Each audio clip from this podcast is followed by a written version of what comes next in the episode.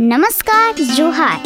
आज मैं आप सभी के लिए लेकर आई हूँ एक और कहानी, जिसका शीर्षक है, गिल्लू, और इसे लिखा है महादेवी वर्मा ने। तो चलिए कहानी शुरू करते हैं। सोनचूही में आज एक पीली कली लगी है। इसे देखकर अनायास ही उस छोटे जीव का स्मरण हुआ आया, जो इस लता की सघन हरी हरितिमा में छिपकर बैठता था। और फिर मेरे निकट पहुँचते ही कंधे पे कूदकर मुझे चौंका देता था। तब मुझे कली की खोज रहती थी। पर आज उस लघु प्राण की खोज है। परंतु वो तो अब तक इस सुनजूही की जड़ में मिट्टी होकर मिल गया होगा। कौन जाने, स्वर्णिम कली के बहाने वही मुझे चौंकाने ऊपर आ गया हो। अचानक एक दिन सवेरे कमरे से बरामदे में आकर मैंने देखा दो कौवे एक गमले के चारों ओर चोचों से छुआ छुआवल जैसा खेल खेल रहे हैं। ये काक भुषुंडी भी विचित्र पक्षी हैं।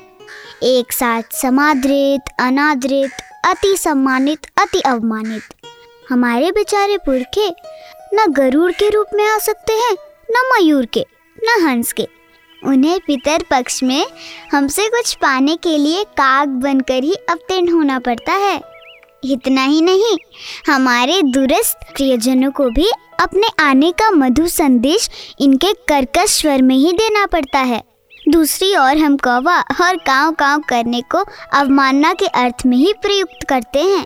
मेरे काक पुराण के विवेचन में अचानक बाधा आ पड़ी, क्योंकि गमले और दीवार की संधि में छिपे एक छोटे से जीव पर मेरी दृष्टि रुक गई। निकट जाकर देखा तो गिलहरी का छोटा सा बच्चा है। जो संभवतः घोंसले से गिर पड़ा है। और अब कौवे, जिसमें सुलभ आहार खोज रहे हैं। कागद्वय की चोचों के दो घाव उस लघु प्राण के लिए बहुत थे। अतः वो निश्चेष्ट सा गमले में चिपटा पड़ा था। सबने कहा, कौवे की चोच का घाव लगने के बाद ये बच नहीं सकता। अतः इसे ऐसे ही रहने दिया जाए। परंतु मन नहीं माना। उसे होले से उठाकर अपने कमरे में ले आई। फिर रुई से रक्त पोछकर घावों पर पेंसिलिन का मरहम लगाया। रुई की पतली बत्ती दूध से भिगोकर जैसे तैसे उसके नन्हे से मुँह में लगाई, पर मुँह न खुल सका और दूध की बूंदे दोनों ओर लुढ़क गई। कई घंटे के उपचार के उपरांत उसके मुँह में एक बूंद पानी टपकाया जा सका। तीसरे दिन वो इतना अच्छा और आश्वस्त हो गया कि मेरी उंगली अपने दो नन्हे पंजों से पकड़कर नीले कांच की मोतियों जैसी आँखों से इधर उधर देखने लगा। तीन चार मास में उसके झब्बेदार मूछ और चंचल चमकीली आँखें सबको विस्मित करने लगी। हमने उसकी जातिवाचक संज्ञा को व्यक्तिवाचक का रूप दे दिया और इस प्रकार हम उसे गिल्लू कहकर बुलाने लगे। मैंने फूल रखने की एक हल्की डलिया में रुई बिछाकर उसे तार से खिड़की पर लटका दिया। वही दो वर्ष किल्लू का घर रहा। वो स्वयं हिलाकर अपने घर में झूलता और अपनी कांच के मन को आँखों से, कमरे के भीतर और खिड़की के बाहर न जाने क्या देखता, समझता रहता था। परंतु उसकी समझदारी और कार्यकलाप पर सबको आश्चर्य होता था। जब मैं लिखने बैठती, तब अपनी ओर मेरा ध्यान आकर्षित करने की उसे इतनी तीव्र इच्छा होती थी कि उसने एक अच्छा उपाय खोज निकाला। वो मेरे पैर तक आकर सर से पर्दे पर चढ़ जाता और फिर उसी तेज़ी से उतरता। उसका ये दौड़ने का क्रम तब तक चलता जब तक मैं उसे पकड़ने के लिए न उठती।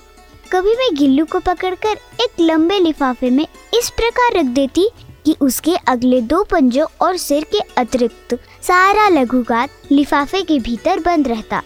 इस स्थिति में कभी कभी घंटों मेज पर दीवार के सहारे खड़ा रहकर वो अपनी चमकीली आँखों से मेरा कार्यकलाप देखा करता। भूख लगने पर चिक चिक करके मानो वो मुझे सूचना देता और काजू या बिस्कुट मिल जाने पर उसी स्थिति में लिफाफे से बाहर वाले पंजों से पकड़कर उसे कुतरता रहता। फिर गिल्लू के जीवन का प्रथम बसंत आया। नीम चमेली की गंध मेरे कमरे में हौले हौले आने लगी। बाहर की गिलहरियाँ खिड़की की जाली के पास आकर चिक चिक करके न जाने क्या कहने लगी। गिल्लू को जाली के पास बैठकर अपने पन से बाहर झांकते देखकर मुझे लगा कि उसे मुक्त करना आवश्यक है। मैंने किले निकालकर जाली का एक कोना खोल दिया और इस मार्ग से गिल्लू ने बाहर जाने पर सचमुच ही मुक्ति की सांस ली। इतने छोटे जीव को घर में पले कुत्ते बिल्लियों से बचाना भी एक समस्या ही थी। आवश्यक कागज़ पत्रों के कारण मेरे बाहर जाने पर कमरा बंद ही रहता है। मेरे कॉलेज से लौटने पर जैसे ही कमरा खोला गया और मैंने भीतर पैर रखा, वैसे ही गिल्लू अपने जाली के द्वार से भीतर आकर मेरे पैर से सिर और सिर से पैर तक दौड़ लगाने लगा। तब से ये नित्य का क्रम हो गया। मेरे कमरे से बाहर जाने पर गिल्लू भी खिड़की की खुली जाली की राह बाहर चला जाता। और दिन भर गिलहरियों के झुंड का नेता बना हर डाल पर उछलता कूदता रहता।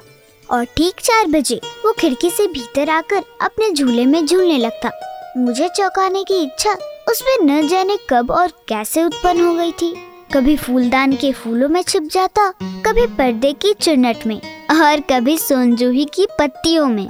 मेरे पास बहुत से पशु पक्षी हैं, और उनका मुझसे लगाव भी कम नहीं है।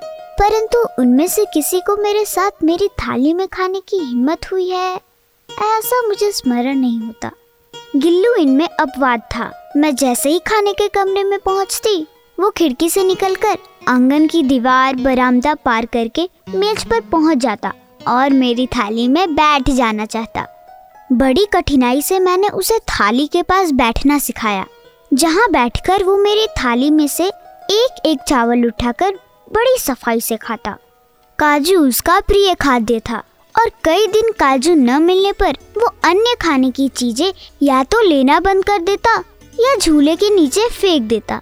उसी बीच मुझे वाहन दुर्घटना में आहत होकर कुछ दिन अस्पताल में रहना पड़ा।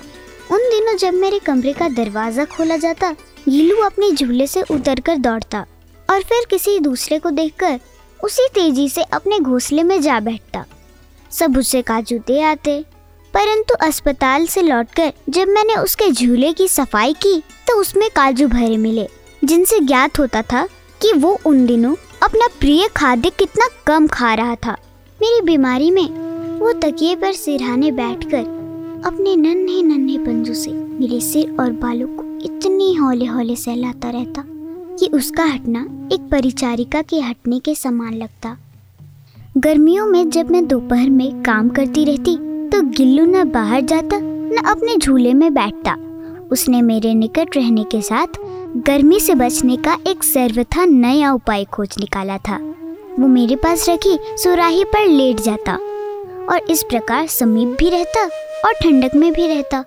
गिलहरियों के जीवन की अवधि दो वर्ष से अधिक नहीं होती। अतः गिल्लू की जीवन यात्रा का अंत आ ही गया। दिन भर उसने न कुछ खाया, न बाहर गया। रात की अंत की यातना में भी वो अपने झूले से उतरकर मेरे बिस्तर पर आया और ठंडे पंजों से मेरी वही उंगली पकड़कर हाथ से चिपक गया, जिसे उसने अपने बचपन की मरणासन स्थिति में पकड़ा था। पंजे इतने ठंडे हो रहे थे कि मैंने जाकर हीटर जलाया और उसे गर्मी देने का प्रयत्न किया। परंतु प्रभात की प्रथम किरण के स्पर्श के साथ ही वो किसी और जीवन में जागने के लिए सो गया।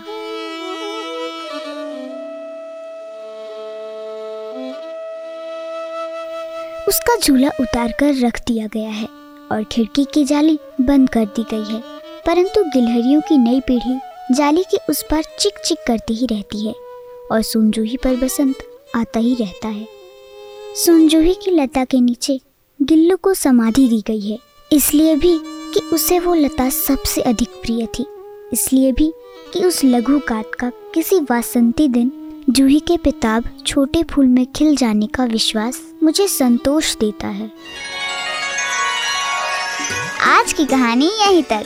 अगली कहानी के लिए थोड़ा सा इंतज़ार कीजिए और सुनते रहिए सुनो कहानी पॉडकास्ट श्रावणी के साथ। और हाँ अगर आपको ये कहानी अच्छी लगे तो आप इसे शेयर ज़रूर कीजिएगा। धन्यवाद।